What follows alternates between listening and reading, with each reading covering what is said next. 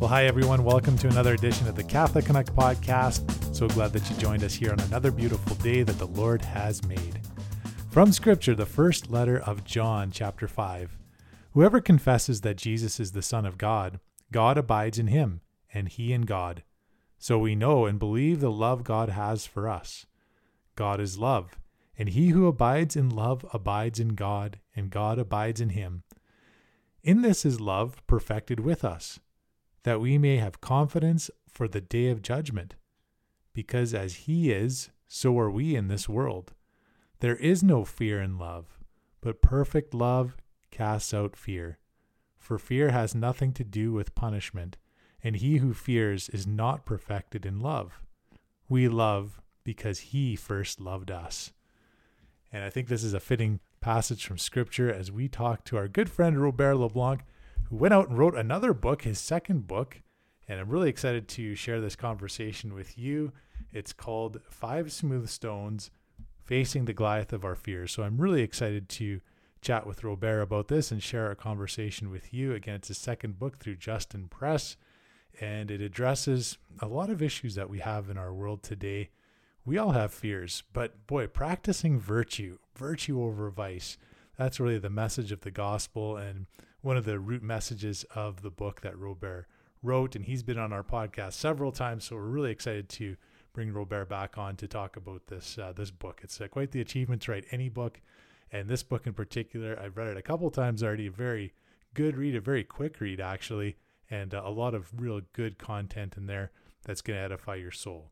And in this time, we really need to be reading good books, watching good TV programs, I was reading an interesting study in a survey that was done on adults over 18 in Canada, and it said that nearly 24 hours per week of television is consumed by adults over 18.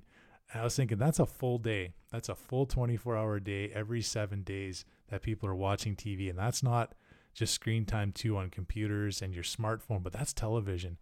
And I was thinking, well, A, we've got to cut that back a little bit spend a little bit more time with our Lord. But there's so much garbage, so much garbage out there that's uh, that's on television. And sure, there are some good things that we can be watching, but you know, life is short and eternity is forever. And reading a good book, especially a good spiritual book, I mean, that's the way that we can advance in our road to heaven, our road to to perfection, and practicing virtue over vice practicing good habits and giving something a little bit extra of ourselves to the Lord, especially through spiritual reading. Share that with your kids and grandkids too.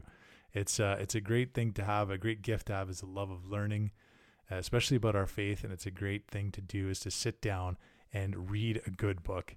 So I encourage you to do that. And in the meantime, enjoy this conversation we had with our good friend Robert. He's got a great podcast that he hosts with uh, Dennis as well called the Pints and Pews podcast invite you to go and follow them as well and subscribe to that uh, particular podcast. So many good podcasts out there. And uh, that's one of my favorites, and uh, highly encourage you to give a listen to those guys over there. So, without further ado, here's our good friend Robert LeBlanc. We'll see you on the other side, my friends. Praise be Jesus Christ, now and forever. Robert LeBlanc is an educator, speaker, fellow podcaster with his Pints and Pews podcast. He does with his friend Dennis. And his uh, video blogs can be found at thecatholicmoment.ca and it's also on YouTube. He's also an author and he's here to talk about his book called Five Smooth Stones and anything else that might come up in this conversation. And again, a great friend of our podcast, and we welcome him to uh, to the show again. Robert LeBlanc, thanks for joining us. Thanks again for having me, David. And know, to start off, I want to wish you a happy anniversary there, David, because it was exactly one year ago today that uh, we did our first recording together. This um, might be so an Advent how, tradition. There, yeah. how how how blessed is that? Uh, and it was yeah a, a, little over a year ago that I kind of got in touch with you and said, you know, I I was binge listening to the Catholic Canuck and uh, truly amazing work that you do with the podcast, and kind of was you know here's what I do with the hopes that you, you would invite me on. Um, I have to say that in that year, and you have invited me back a couple of times, and here we are, the, the anniversary edition. And you've been on the Pints and Pews podcast as well. Mm-hmm. And not just a, a, brother in Christ and not just a fellow podcaster and a, a fellow Catholic, but a, a, true friend and a true brother. So uh, thanks be to God that He has had our our paths crossed like they, they have. And uh, I'm just again pleased and, and humbled to have been invited back here on the Catholic Canuck. So thank you. Praise God. That's so good, Robert. Thank you so much. Uh, and, you know, the great thing about technology, for all the drawbacks of it, they do bring people together. And uh, it's brought you and I together as brothers in Christ and as friends. And uh, uh one day we're going to meet in person and it's going to be a lot of fun. We'll do it, definitely do it over uh, some pints and probably sit in a pew and go to church together too. That'd be really cool. And so uh, may- maybe we can meet halfway in Winnipeg. Whew, Winnipeg. That's uh, yeah. Well, you know, there's uh, there's the Jets there. I guess we go watch them. It's kind of a nice neutral team that you know really never beats anybody and really has a rivalry with no one that of any consequence. So. Well, there we, we don't have too yeah. many listeners in Winnipeg. no, actually, no, Winnipeg's one of the few places I've never been to. Um, the the Windy City we call it in Canada, uh, for good reason, but uh, but good uh, salt of the earth folks uh, in Manitoba, the prairies uh, still. So uh, yeah, I'm sure it'd be a pretty cool place to go as well. It's a yeah. weird world, Robert. Uh, what can we say? It uh, from our last time we chatted, I was hoping that uh, well, I should say the first anniversary.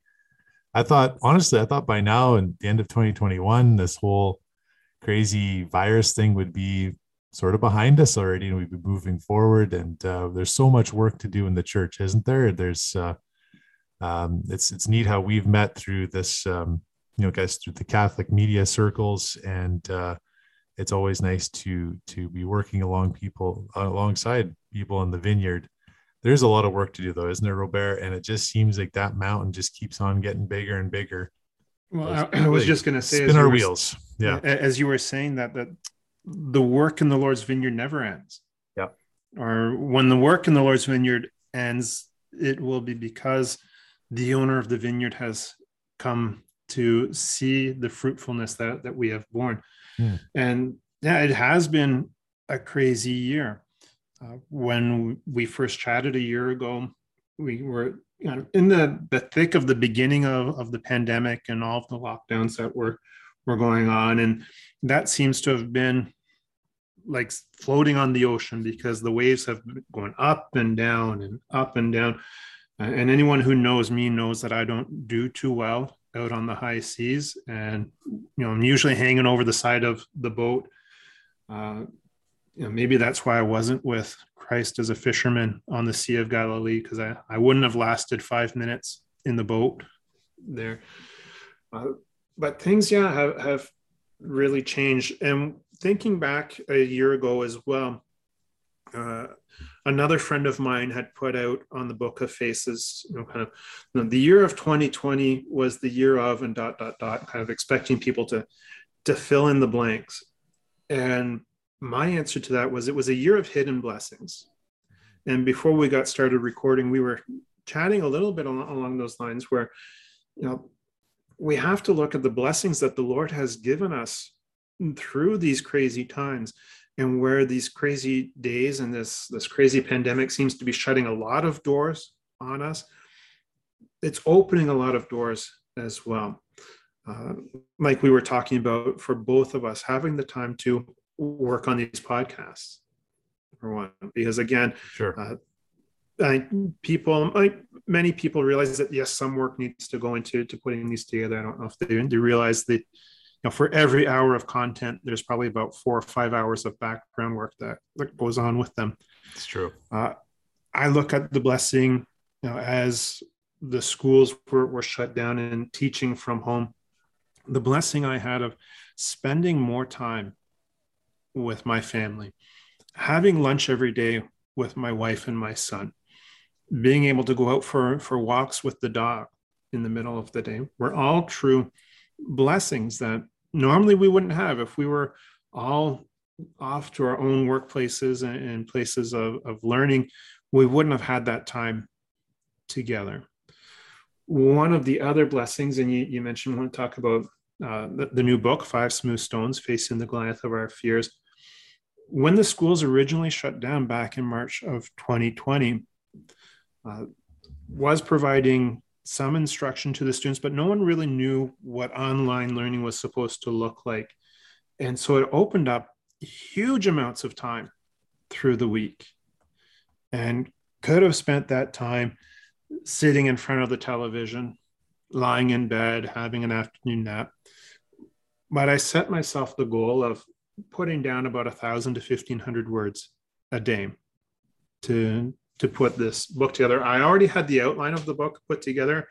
I've given the the talk on the the five smooth stones facing the Goliath of our fears before, so I had this outline. I said, okay, I'm just going to put some some flesh on the skeleton, and again, that's one of the the hidden blessings of this pandemic was allowing me the the time to do that.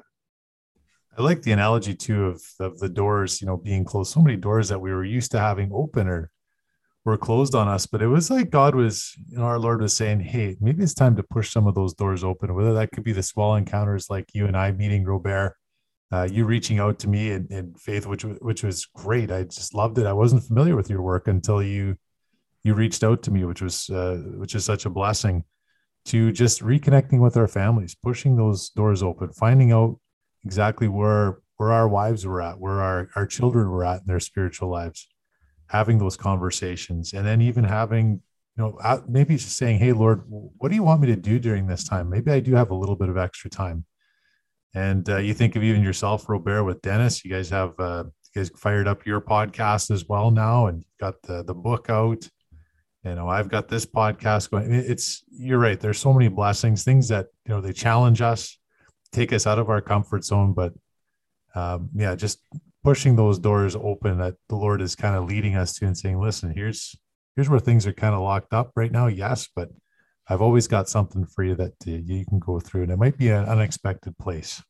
Oh, exactly. And in that craziness of the world today, as you're talking about the doors opening and closing, opening and closing, you know, the image comes to mind of the old Scooby Doo episodes where you know they're they're chasing the ghosts and the ghosts are chasing them and you're looking down a hallway and this door opens and that door opens and they run from one side to the and it really felt like that at, at some points like okay what doors are open what doors are closed where am i scrambling to who am i chasing who's chasing me whereabouts are we going? And in all of that i started meditating on on the crucifix and especially on our lord's feet and my prayer has been okay so Lord, in all of this craziness, where are you calling me to be? What are you calling me to do? And really came to, to the realization that there needs to be uh, those media outlets, like you say, the, the podcast and and then the book. And as the book was taking shape through the springtime of, of 2020, it really seemed like the wheels were coming off the world because not only were we dealing with the pandemic, but we were dealing with a lot of unrest south of the border, which was also coming up here. And that was the, the theme even before I started to put the book together, even before all this mayhem was going on in society. You know, the five smooth stones taking on the Goliath of our fears, facing the Goliath of our fears. And looking at the story of David and Goliath, and I'm not going to reread the, the whole story you know, for, for time's sake here, but looking at the story of Goliath and, you know, Goliath, who was this big, mean dude, right? Uh, he measured six cubits in a span, right? And to do the how big is that? Yeah, or, or how tall is that? I guess nine foot six. Yeah, so imagine I think Shaquille O'Neal is seven foot two, right? So yeah. we're talking about a, a fella that's two and a half feet taller. Yeah. Yeah. And, and Robert Wadlow, I think uh, that's his name, who was Guinness Book of Records world's tallest man, was eight foot and a bit. So you're looking at even bigger than that. And and he, Goliath would have been kitted out in the finest of of armor. And so not only would he, he measure nine foot six, and he would have been fairly broad in the shoulders at, at that height as well, but he would have been wearing a, a big helmet with a plume on top. So by the time you put all of that on there, he's probably pushing 11 feet tall. Right. Like guys on skates, right? Robert, you know, like in hockey, they look a lot bigger exactly. on skates, right? The helmet. Yeah. Yeah. Yeah. And, uh, and I always thought that I was, you know, a little bit you know, and around six feet taller than you know a, a larger adult male and then yeah you go and you stand beside these professional athletes and you get a crick in your neck because you're you're looking up to them and then like you say you put them on skates and a helmet and they're they're huge. David himself probably came in five foot four five foot six. So at about half the height half the height. And we would see goliath kind of striding up and down the battle line taunting the Israelites, taunting the, the, the army of King Saul. And he would have come out even with his armor bearers, who again, these other guys would have been about half his height. So that would have made Goliath look even larger. And he's striding up and down and he's calling out the Israelites, you know, and he's taunting them, you know, why have you come up to draw drop for battle? You know, choose a man for yourselves. I defy the ranks of Israel. Right? And I will feed your flesh and, and bone to the birds and wild, wild animals. And, and he even went so far as to, to curse God, to curse yes. Our yeah, he, he mocked God as well, right? That was another thing that he did, right? Yeah. And when we think about our own fears in our lives, a lot of times they're doing the same thing to us, right? They'll taunt us, why are you even bothering? You know, look at how fearful I am. Look at how strong I'm. You're nothing compared to, to me as your fear. You know, choose a man for yourself. You know, choose a strategy for yourself. It doesn't matter what strategy that you got off the internet or that you learned from YouTube. You know, you're still going to be no match for me because you're you're afraid of me, and I will feed your soul to the to the wild animals. I will I will feed upon upon you, uh, and even mocking us when we do turn to our faith. Right. So, in a lot of ways, Goliath, the way he was taunting David and the Israelite army, is the same way that our, our fears taunt us today. And like I was saying, David was about half his size. Uh, at one point, David does try to kid himself out in armor. Right? And King Saul says, Come, put on, put on the finest armor that we have in, in our army. But David couldn't move in that. He could hardly walk.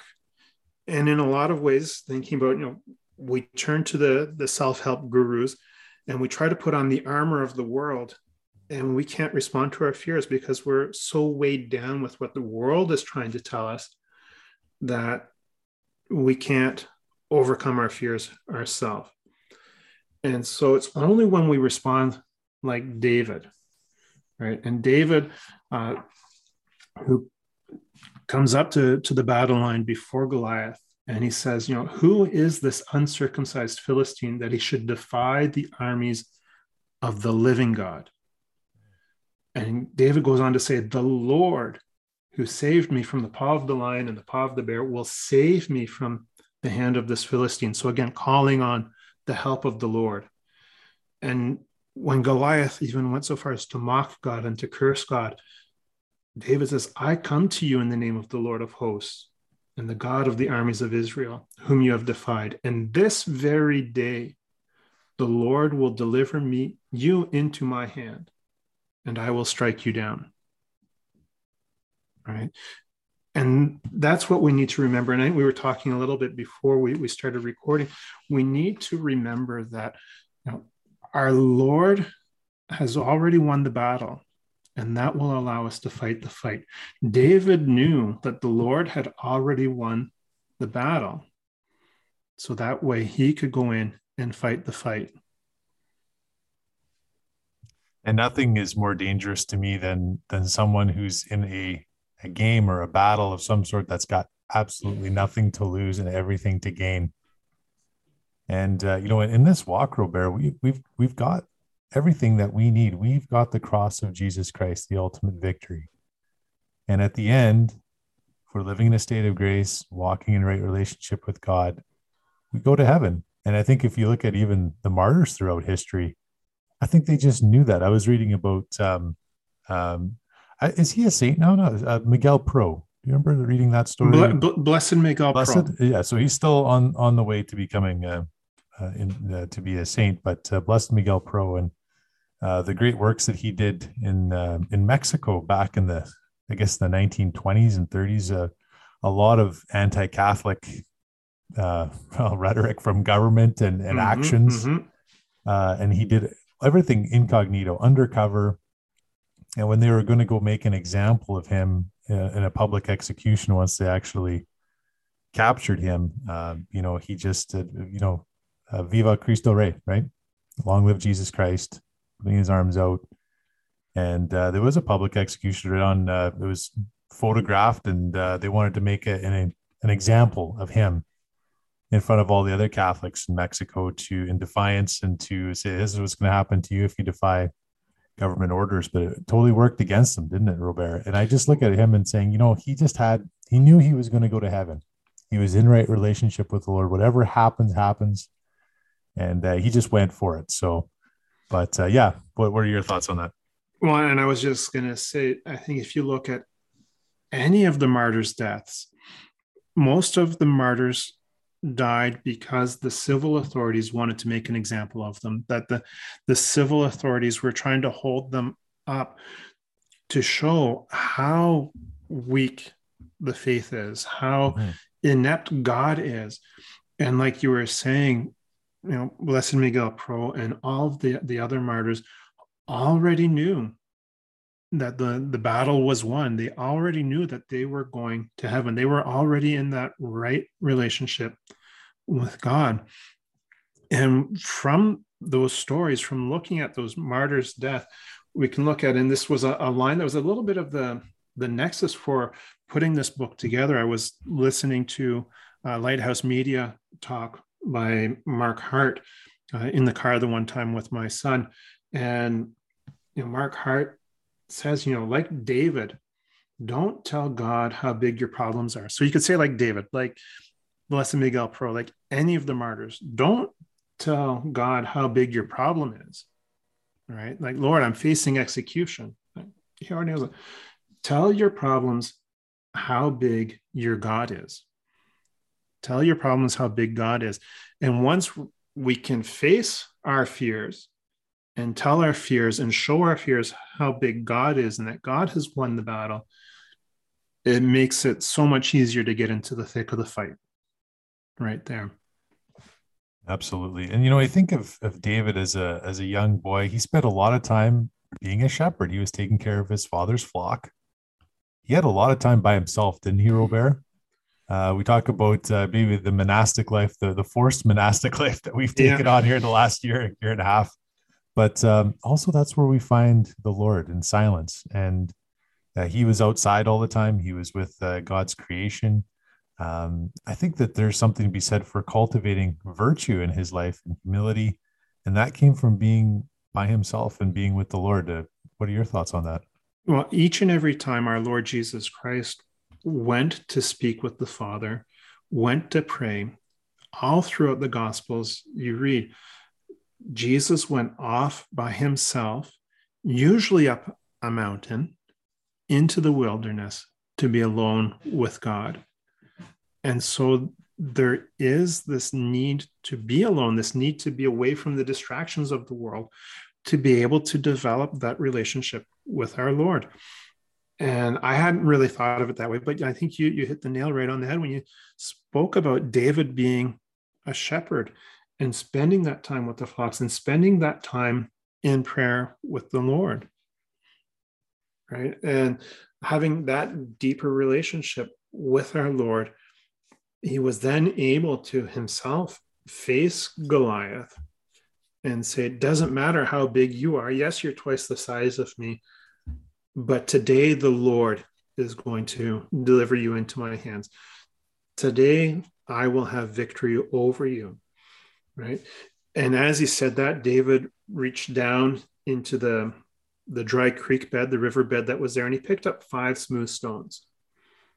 Right? And he put them into his shepherd's pouch. And that's the, the title of the book, Five Smooth Stones.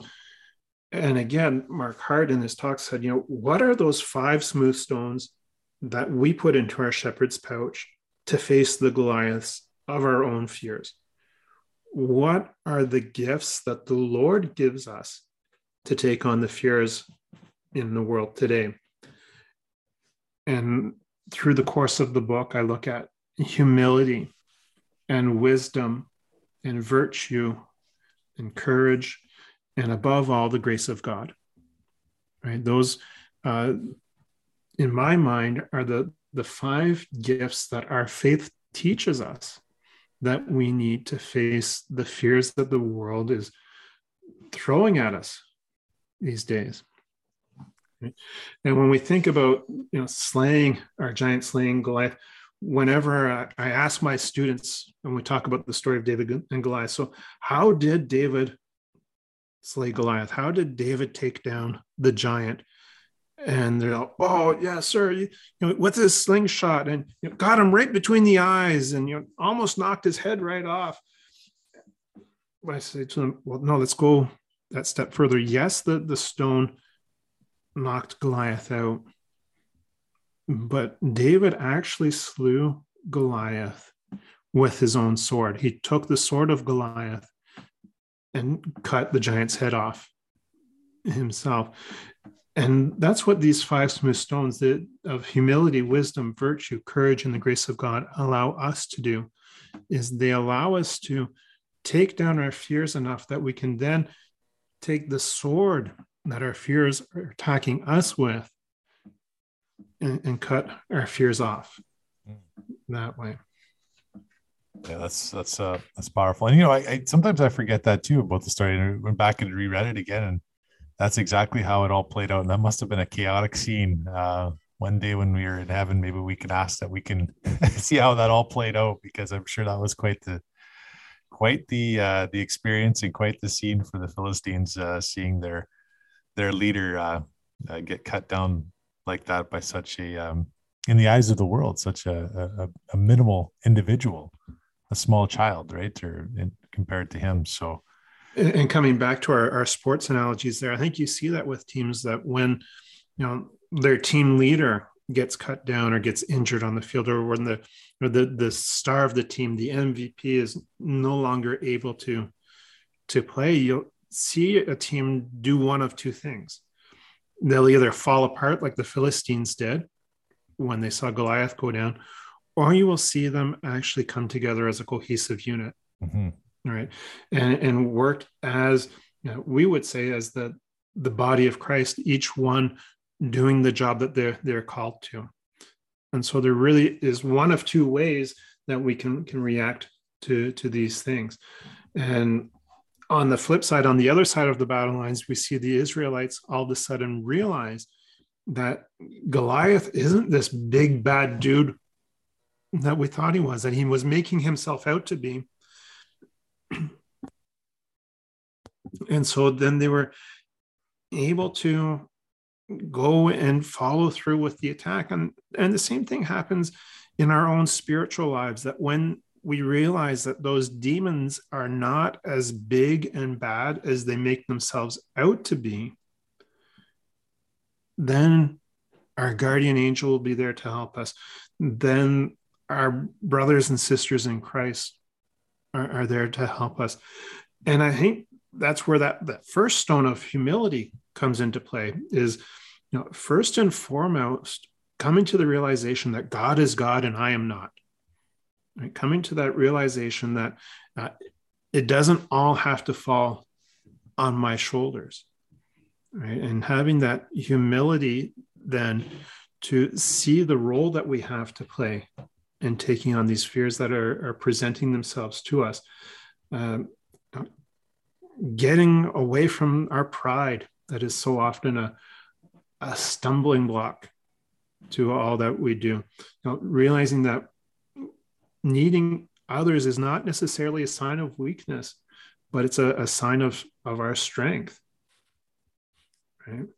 Sometimes I think even when you look at, you know, going to confession, people look at that as something that's that shows a weakness about them. And that's why humility is the first thing that first virtue we should pray for before we go into the confessional booth because there is a lot of a lot of these uh, thoughts uh, you know that we've got to wrestle with these temptations these uh, feelings of despair but uh, boy it's uh, you know humility if we can i mean the pride is the root of all all evil right you know every sin seems to come from the the roots of of pride. And if we can, um, if we can master humility somehow, or at least come close to being on that uh, that road to humility, makes things so much easier. You know, I was thinking too of, of the story of David and and thinking about other people. And remember when he went to the battlefield, because uh, what he was doing, Robert, was he was going to visit his brothers, right? And he's giving word back to his his father about you know how are things going on the field and and um, always struck me how he said who, who is this this philistine who's talking about goliath who you know defies the people of god you know and speaks of our uh, of god this way and uh, it even says in, in scripture that his brothers and the israelites were they said we're fearful of this guy we are afraid of him so how important is it for us to find get get in a right relationship with God, live in a state of grace, in humility, so that we can be an example. We can make that breakthrough in our own individual lives, so we can be an example, especially for us men, Robert. Right? If we can get, if we can make that breakthrough, that breakthrough with with virtue and with humility, wisdom, we can be that example first and foremost to our our wives and our children. And I think first and foremost, uh, and you've already mentioned it, is the sacrament of confession, the sacrament of reconciliation, of putting ourselves in right relationship with God. And at no other time are we at our weakest, I guess is one way to put it, or our most humble, then when we're in the confessional and we are reading off the litany of our weaknesses, the litany of our faults. This is where I have failed, right? And there's nothing more humbling than going through and listing all of your failures. And that's probably why the line for the confessional is the shortest line around. Right. I mean, you, you're mentioning, you know, what was David doing when he went to the Israelite encampment? He was he was bringing his brother's lunch. Mm-hmm. He was he was sent with food. He had been sent to go through the drive-through, pick up those, those timbits and take them to your brothers. And coming back to that notion of, of humility, uh, the lineup at the drive-through is longer than the lineup for the confessional, right? And having that humility to say, this is where I have failed. This is where I presented myself as a God. And I've come to realize that I am not God. This is where I let the side down. And so having the strength to show our weaknesses, having the strength to set that example of being a man who is first in line to, to the confessional. I, it reminds me, and, I use this line in the book as well, and it's one of my absolute favorite lines. Only the penitent man shall pass. Only the penitent yes. shall pass. Yes. You know who said that? Um, Saint Augustine, Saint Augustine, I should say. Indiana Jones. Oh, Indiana Jones. Oh, really? The great in, saint, in, the great the saint, great, Indiana Jones, the, the, the great mystic.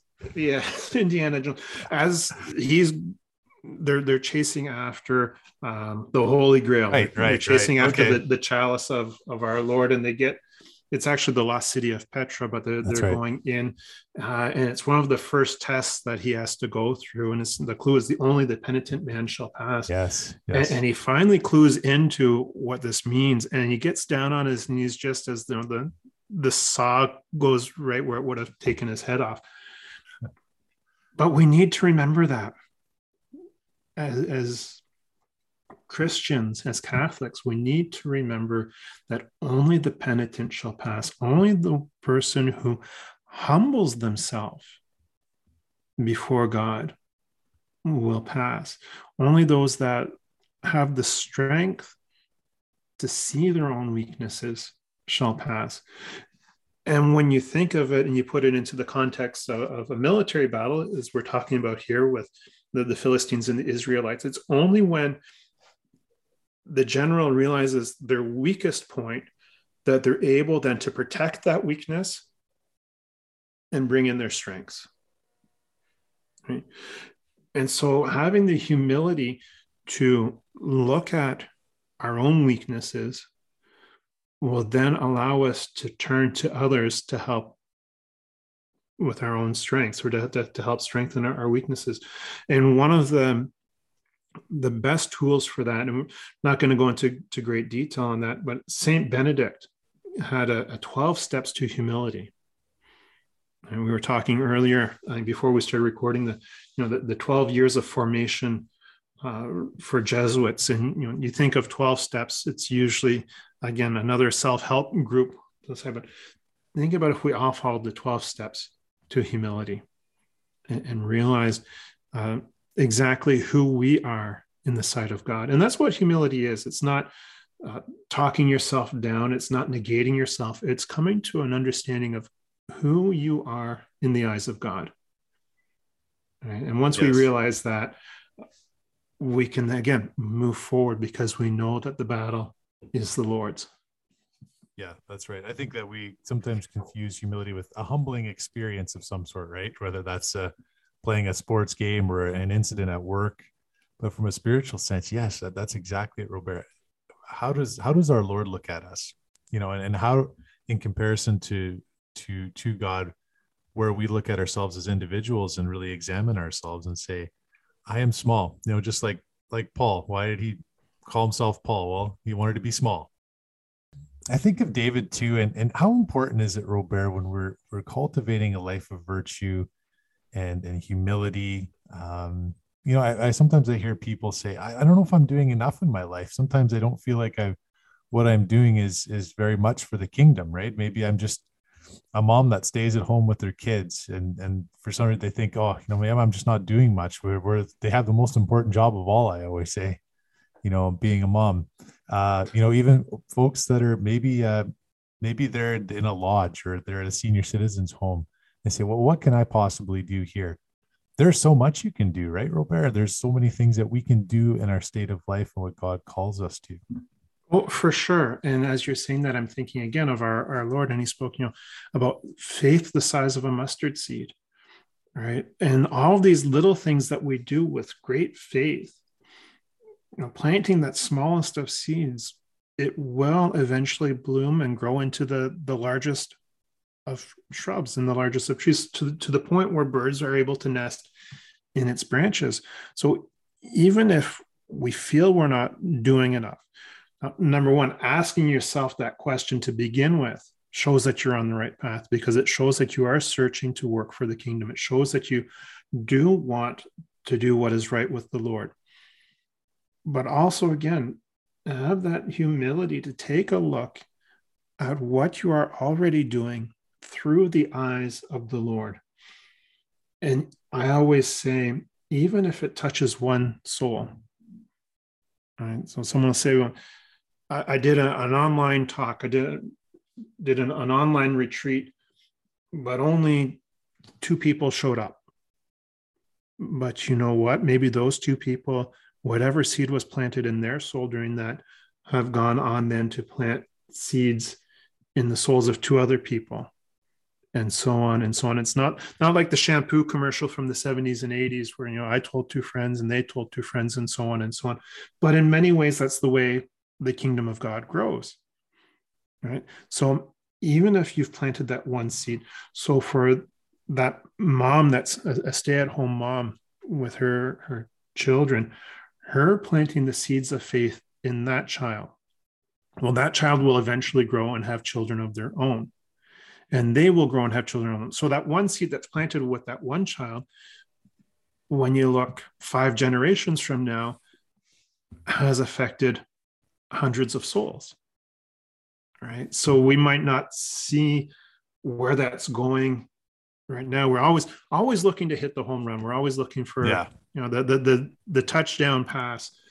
And really it's those small things inching forward which will eventually bear fruit for the kingdom in our lifetime maybe not right? And again that we needs that we need to have that humility to say yes i'm going to plant the seed but the holy spirit is going to be the one who waters the seed. And our lord our god and father will be the one who plucks the fruit we're not going to be the one who who benefits from that fruit except in that on the day of our judgment when we're asked not only what we've done with our soul, but what are the other souls that we have brought to Christ? So whether it's that stay-at-home mom planting that seed there, it could be you, you were saying, you know, the the senior citizen in the nursing home. Pray for your grandchildren. Pray for your grandchildren, and you might not see that Titanic of your grandchildren's faith turning on a dime. It takes a long time for those things to turn.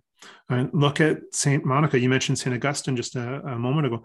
How many years did Saint Monica pray for him. Right. And that was a very long, slow, and laborious project for her. Absolutely. I think of the pro life movement too, Robert. You know, it's these little wins, the these prayers at the corner where you get abuse from people that are passing by and you hear the the abuse from people in the media. Um, but you just never know when that one car that was going to come by to go to that clinic when maybe your prayers turn them away. You may never know until you get to the next life. Um, but so important, right? Those little small, small wins, and then not even that. It's just putting your faith in God, right? And I also think of these great basilicas. You know, the things that are lost on us. This great architecture, Robert, right? And I know you've been around to many of these basilicas and cathedrals in the world, and you see the beauty of them. And I think of the Sagrada Familia in Barcelona that's been mm-hmm, under mm-hmm. construction mm-hmm. for decades, I think 100 years, right? Uh, and still not planned to be complete for at least another few years. But uh, you know how they talked to the architects that um, that uh, they said, you know, we're not going to see the end of this in our lives. We're we're going to pass away. We're going to go to our eternal reward before we see the end of this. But it's for the future generations. You know, the church of the future is going to be able to enjoy this. And boy, you know what? We're we're in such a, a world that just demands convenience and results right now, right? We want our fast food, we want our our favorite show on Netflix. You know, we want all these things instant gratification, but uh, the the uh, the run to to to uh, to Christ and to heaven, as Saint Paul says, you know, it's uh, we got to run the race. He doesn't say it's a sprint; it's definitely a marathon, right? Oh, for for sure. And we are such a society of individuals, mm. and I always like repeating. It's Matthew Kelly in his Rediscovering Catholicism, and he speaks about our society today being individualist, hedonist, and minimalist. So it's all about me. It's all about the most amount of pleasure I can get for me. And it's all about the most amount of pleasure I can get for myself with the least amount of effort. Mm. Right. And our society is so turned inwards that we forget how to be a community. And again, I think the, the pandemic and everything that's been going on for the last couple of years has really shown that in many ways and in many times there's been that lack of a, a, communal focus or when we are called to make sacrifices for the community we can't see past our own individualism. And i think that's been uh, a bit of an eye-opener through through all of this that know, we talk about being a strong community, but when we're asked to step up for the community, it becomes too much work. It's too much of an effort to get out of my own personal comfort zone, to get out of my own personal bubble, to to do something for my neighbor. Right, and that's uh, again that notion where humility has to come into play. That it's not all about me. Right? It's not all about Robert LeBlanc. It's not all about you know the Pints and Pews podcast or Catholic Moment or the book. It's about promoting the kingdom of God. Right? One of those stones too, and and I think that uh, you know, this from the seeds of humility come courage, and we saw that full display with what David did to Goliath. Right, it took that courage to actually go out to the battlefield and and really face you know the this uh, this fear right? Um what what is it though about the the culture of uh the the age? You know uh, you talk about relativism in the book and uh and this uh yeah the culture of death as st john paul ii said. And um you know it's uh you know, the walls are kind of closing in on people. I think there's a lot of people in the church they feel like these walls are kind of closing in on them with the way the world is and you know, from mandates to lockdowns, uh, and then that's just you know what's happening with the virus. But then there's other th- things outside of that. You know, it's just the, the spirit of the age, this dark spirit of of relativism and, and Marxism and all the other isms that kind of come with with this evil. Um, courage, where where does that come from, and and how does that fit into uh, one of the stones here, one of the five smooth stones? So when you look at the way we, you know, put our, our stones into our shepherd's pouch, and we kind of have to imagine that because I, don't walk around with a shepherd's pouch picking up stones. I mean, when you put them in, that's one stone is always building on top of the other, right? And so I start with humility and move into wisdom. And wisdom is is essentially knowing right from wrong, and not just knowing right from wrong, but knowing how to use that that knowledge of, of right and wrong, right? And there's this great great line, I believe it's from from Proverbs. Again, I don't have the the passage written down exactly for me, but fear of the Lord is the beginning of wisdom. And it's not fear as being afraid of, of God, but fear of the Lord in that respect for the Father and knowing who He is and knowing who we are. And so then, you know, ha- gathering that wisdom from God, because God is constantly speaking to us and He's constantly directing us and, that notion of of right and wrong and being able to make those decisions based on the wisdom that God has given us. Right. And we do that again through humility. So that wisdom is, is built on, on humility. And on top of that, and we've, we've mentioned uh, the, this notion of virtue. And again, seeing the difference between right and wrong and making the choice to live as God wants us to live right? Uh, our world today is, is re- really a, a world of temptation a, a, world of vice a world of sin. We just have to watch and, listen to what's out in mainstream media out there whether it's you know, hollywood and netflix or the, the fascination with, with vegas or the bright lights in the big city but we need to make a choice away from that we need to uh, look towards virtue as opposed to sin. And one of my favorite lines, uh, and again, and this one, yes, is St. Augustine. There can be no virtue without temptation.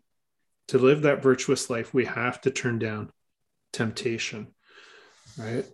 And then, so once we have that wisdom, and once we build up, and I look at it, it's almost like a muscle that making those virtuous choices, once you start making small virtuous choices, you're then able to make larger virtuous choices. And from that, then we have this courage, right? And this courage to stand up in the world. We don't, that courage doesn't come in a vacuum, right? The same way we're talking about David. David's courage to face Goliath didn't come in a vacuum, it came from all those years as a shepherd spending time with our Lord, spending time to gain the, the wisdom that the Lord had on offer so that he could make those choices. And even when he confronts Goliath, he says, You know, the Lord that saved me from uh, the paw of the bear and the paw of the lion. So, again, building on those small battles that he had had as a shepherd, he's then able to stand up to the, the nine and a half foot Goliath. And I think that the same can be said for us, right? Where we can look at what the world is telling us in that culture of death. Right? And when we look at, you know, culture of death is in the, the videos that are on television, we look at at Netflix, a lot of the the big shows that are on Netflix uh, have to deal with death, with um, I was I think it's I, I don't really watch a lot of this stuff. I choose not to watch a lot of this stuff for for that very reason. But I hear bits and pieces trickle through. Is it Squid Game? I think was one of the big things that was on. Yeah, I've heard about that one. That's uh, a little disturbing, I think, to me. Yeah, and so you look at things like that, or you look at um, video games that teenagers are, are playing. We really have become desensitized to death right? You know, what's what is death when your character is just going to regenerate, you know, 30 seconds afterwards, if not, you know, if not just 10 seconds afterwards. So we, we've become desensitized to to death. And that leads us into this notion of relativism, where basically whoever carries the biggest stick gets to create the truth. Whoever has the microphone is able to, to dictate what's going on. And thinking of that, I remember it was very early on in my teaching career. And uh, I was teaching in an elementary school, and it was a, a day, uh, the principal was out for, for whatever reason, and a day where the weather was kind of borderline and it really depended on what teacher happened to be in the office and had the PA, whether it was going to be indoor recess or outdoor recess. And at one point, it, it ping pong between the two of them. It was almost like there was a maybe a fight going on for the microphone, whether the kids were going out or not going out, uh, depending on who had their hands on the microphone and who was able to make the announcement at, at that time. But we almost see that in the in, in the world today. Whoever has uh, the loudest media outlet is kind of dictating what society is to hold as, as truth. Right? And this actually can cause huge amounts of fear and huge amounts of anxiety because when the truth is a moving target, we don't know which way to turn. And when the truth is a, a, moving target, how can you have wisdom? How can you know the difference between right and wrong when it changes on a daily basis? And so that's where having this fear of the Lord and having the wisdom of the Lord, the humility to turn to God as that source of truth, gives us the courage then to stand up and say, wait, hold, hold on a moment. This is what God says. And again, I think in our human pride, where we put ourselves ahead of God, we've made ourselves into God. At that point, you know as society we're not going to to turn towards him. So we need to have that that courage. And that courage again it's built on those stones of of humility and wisdom and virtue but not in a not in a vacuum. And we need to to pray for that courage daily to turn to the lord.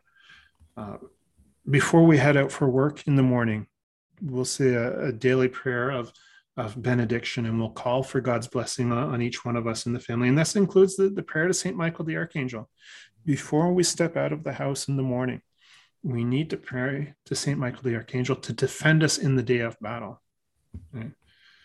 We need to pray to have the courage to be a light of Christ in the world. I always say I am so blessed to teach in a Catholic high school where there's the chapel with the Blessed Sacrament.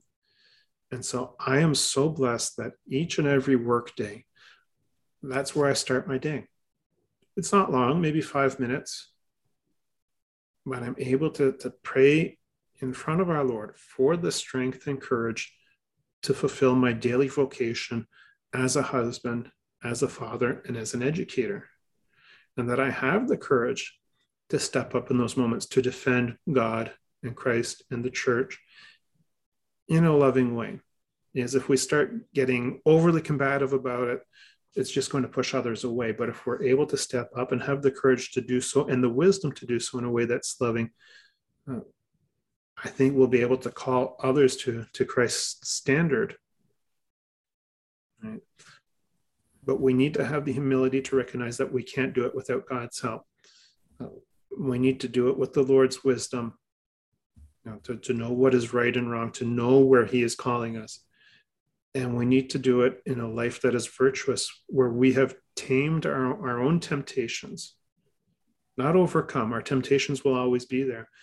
But when the world can see that we have tamed our temptations, that we still struggle with them, but that we're able to move past them, uh, the, the world will will see us as that light of Christ a lot of people ask me, they say, you know, what what's 22, 22 going to look like? And uh, as we're recording this, it's coming to the end of 2021. And I said, there's no solution without Jesus Christ. There is none. There's not a sustainable long term solution without the cross of Jesus Christ involved. And that goes for members of our own church too. And uh, I think that that's so important that you know just you know that's why I really love this book and I highly encourage people to get it because it's such a, a good easy read doesn't take very long at all it's just a, it's a, it's an easy read and there's so much so many good tools and insights to use but you know there is no no solution for when it comes to a, a secular solution to what we're seeing right now it's it's got to come through jesus christ so I'm not really convinced our our world and our society and our countries are ready to accept that message, but I do know that Robert, you and I can make that that choice every day. You know, where we can go to prayer in the morning. You know, it's uh, you, are so blessed that you can uh, have the the blessed sacrament at your avail. But some people don't, but that's okay. You can still spend five to ten minutes, start your day out with prayer in silence, read the daily readings, and um, yeah, just cultivate that that life of of virtue versus vice, of prayer, and um, receiving the grace that God wants to give us, that we can be an example to the rest of the world, so that the solution, which is the cross of Christ, can be made known to the world through us. Does that does that make sense to you, Robert? And, and that truly is the final stone. That is the final stone that that sits on the other four is the grace of God right and that grace of god that comes to us through jesus christ in the in the eucharist and it's the, the grace of god is what is going to see us through and again coming back to that notion of humility of, of realizing that we are not god and that we need god's help to do this right? And so bringing christ into the world and how do we get to develop that grace of god? How do we get to to know christ? It's through spending time with him. Spending time with him uh, with the blessed sacrament. Uh, if your parish doesn't already have it i would always you know encourage you to approach your your pastor about having a holy holy hour once a week where you can go and sit with the lord. Um, if you're able find a time where you know, maybe the church is open but mass isn't going on and just go and sit there. Get to mass. Get to mass. And, and not just your sunday obligation either. Get to a weekday mass. There's there's when you when you get to a weekday mass there's a lot fewer distractions going on and you're able to spend that time. Spend that that time in prayer with our lord even finding a quiet place in your own home going through the the readings of the day but you know building up that that grace of god uh, and you were saying that you know our world maybe isn't ready to hear that message of the grace of God. You know, our, our nation and our society maybe doesn't want to listen to the message of the grace of God. But our society will never hear that message of the grace of God if we don't have the courage to even begin to whisper it.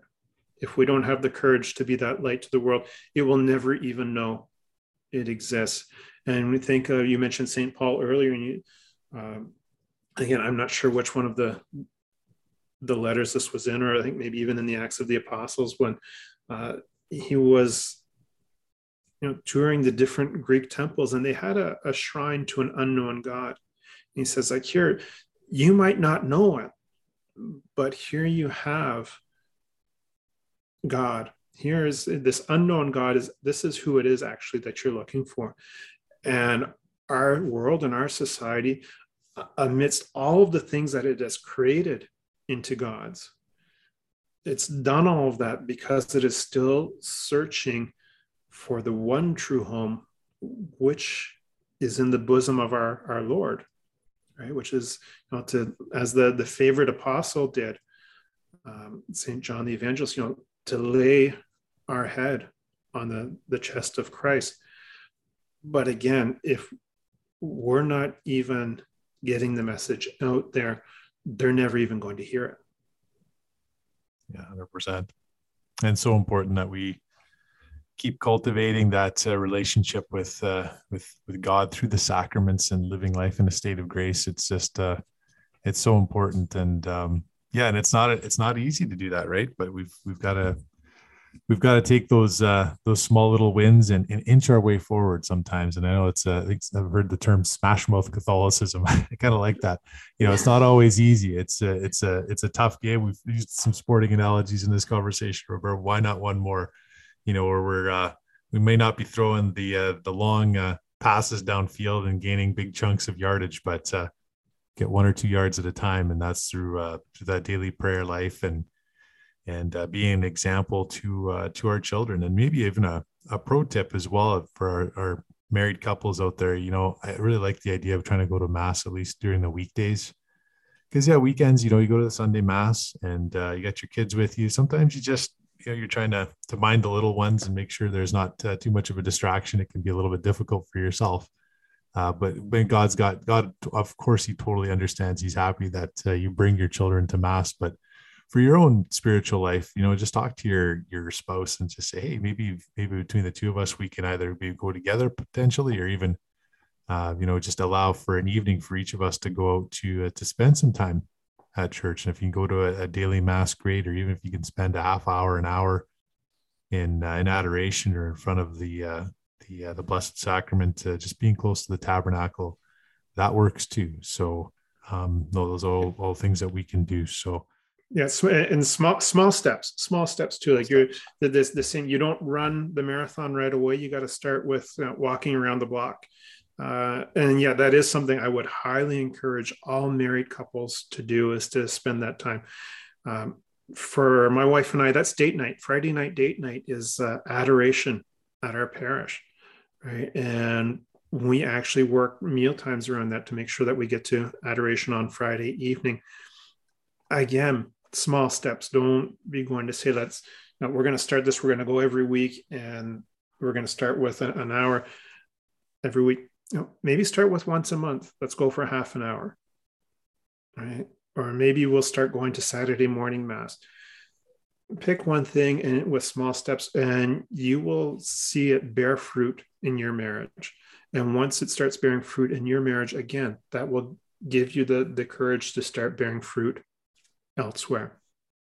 No, that's so good. Such a yeah those are all the little things that we can do. And uh, you know strengthening our marriages and our vocation as as married couples is is not only edifying and great for the married couple but also for our children and for our uh, our parish community and, and the church as a whole because we need holy vocations to marriage as well.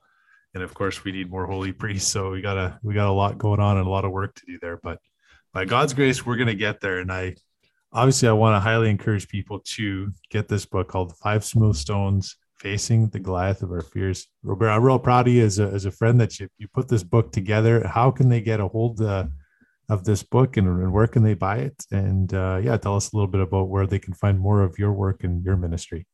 So the easiest way to find anything about my ministry is at catholicmoment.ca.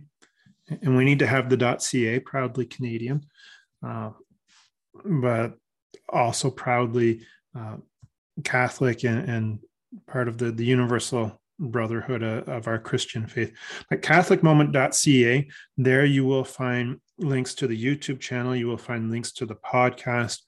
Uh, you will find there's a, a, book page there. So there's Five Smooth Stones uh, that's there facing the Goliath of our fears, uh, as well as my previous book, Who Do You Say That I Am? and other questions that Christ asks us, where I, I look at eight different questions that Christ asks in Scripture um, and do meditations on those as well. Um, both of the books are set up in the same format where there's a, a, meditation on a part of scripture. And then at the end of each chapter, I ask three questions. I call them points to ponder. So giving the, the reader that time to sit back and reflect. So, it, in some ways, you could say it's almost like a self directed retreat in many ways. So catholicmoment.ca, they can purchase the book there as well. And I wanted to, to offer David to your listeners of the Catholic Canuck podcast uh, a 10% discount on the book for them if they were to use the coupon code Canuck. So C A N U C K. Nothing to do with the hockey team, everything to do with the podcast. Awesome. Right. So, so CatholicMoment.ca. Uh, swing by and even drop a, a message there. There's a, a, contact form there. I would love to hear from your listeners as well. That's so good. Thanks, Robert, for offering that to our listeners. And, and again, I'm so uh, thankful that you thought of me and and uh, uh, to to write an endorsement on the back of the cover of the book, which was uh, a real uh, yeah, just a, blessing and an honor to do that. So thank you very much for that. And uh, thanks for being such a great booster and, and, friend of our podcast and being a friend of mine as well, Robert. So, so thank you very much. And thanks for joining us here today. Thank you again for inviting me back. And uh, hopefully we will chat again between now and our second anniversary, but I'm, I'm looking forward to uh, December 22nd, 2022 for, you know, our, our second anniversary recording. Put it on the calendar. That sounds good to me, Robert. Thanks again, man. Okay, thank you, and may God bless and protect the the Scubin family and the Catholic Canuck family. Thanks again to Robert for joining us in this edition of the Catholic Canuck podcast. Again, that book, it's a good one. It's called Five Smooth Stones Facing the Goliath of Our Fears through Justin Press. And you can pick up that book, uh, well, anywhere you find your fine books, uh, through Justin Press, through Robert's website, catholicmoment.ca or you can even knock on the door of your favorite Catholic bookstore in your area and ask for them to bring it in. That's a good idea too. It's a good way for Robert and for all Catholic authors to get their message out in their books. I want to say thank you too for listening to the podcast. Hey, drop me a line anytime. I love hearing from listeners. Hear from listeners from all over the world. It's so cool. Even though we're based out of Canada, I'm out of Fort Saskatchewan, Alberta love being here. Bloom where you're planted, right? But I love hearing from so many people from across Canada, the United States, and Europe and other countries as well. It's been such a blessing doing this. And uh, thanks for all your prayers and your words of support. And reminder to like us on Facebook and Twitter. Follow us there. Drop me a line anytime and listen to us anywhere you find your fine podcasts Apple, Spotify, Google. And drop us a review so we can get our message of love, this revolution of love, to the rest of the world. So thanks again, everyone. And hey, Catholics, you know what you got to do. We've got to live in a state of grace at all times, receiving the Eucharist worthily and going to confession at least three times every year, every Lent, every Advent, and anytime you're in a state of mortal sin, don't even spend a second of your life there. Thanks for listening, everyone. God bless. We'll chat with you very soon.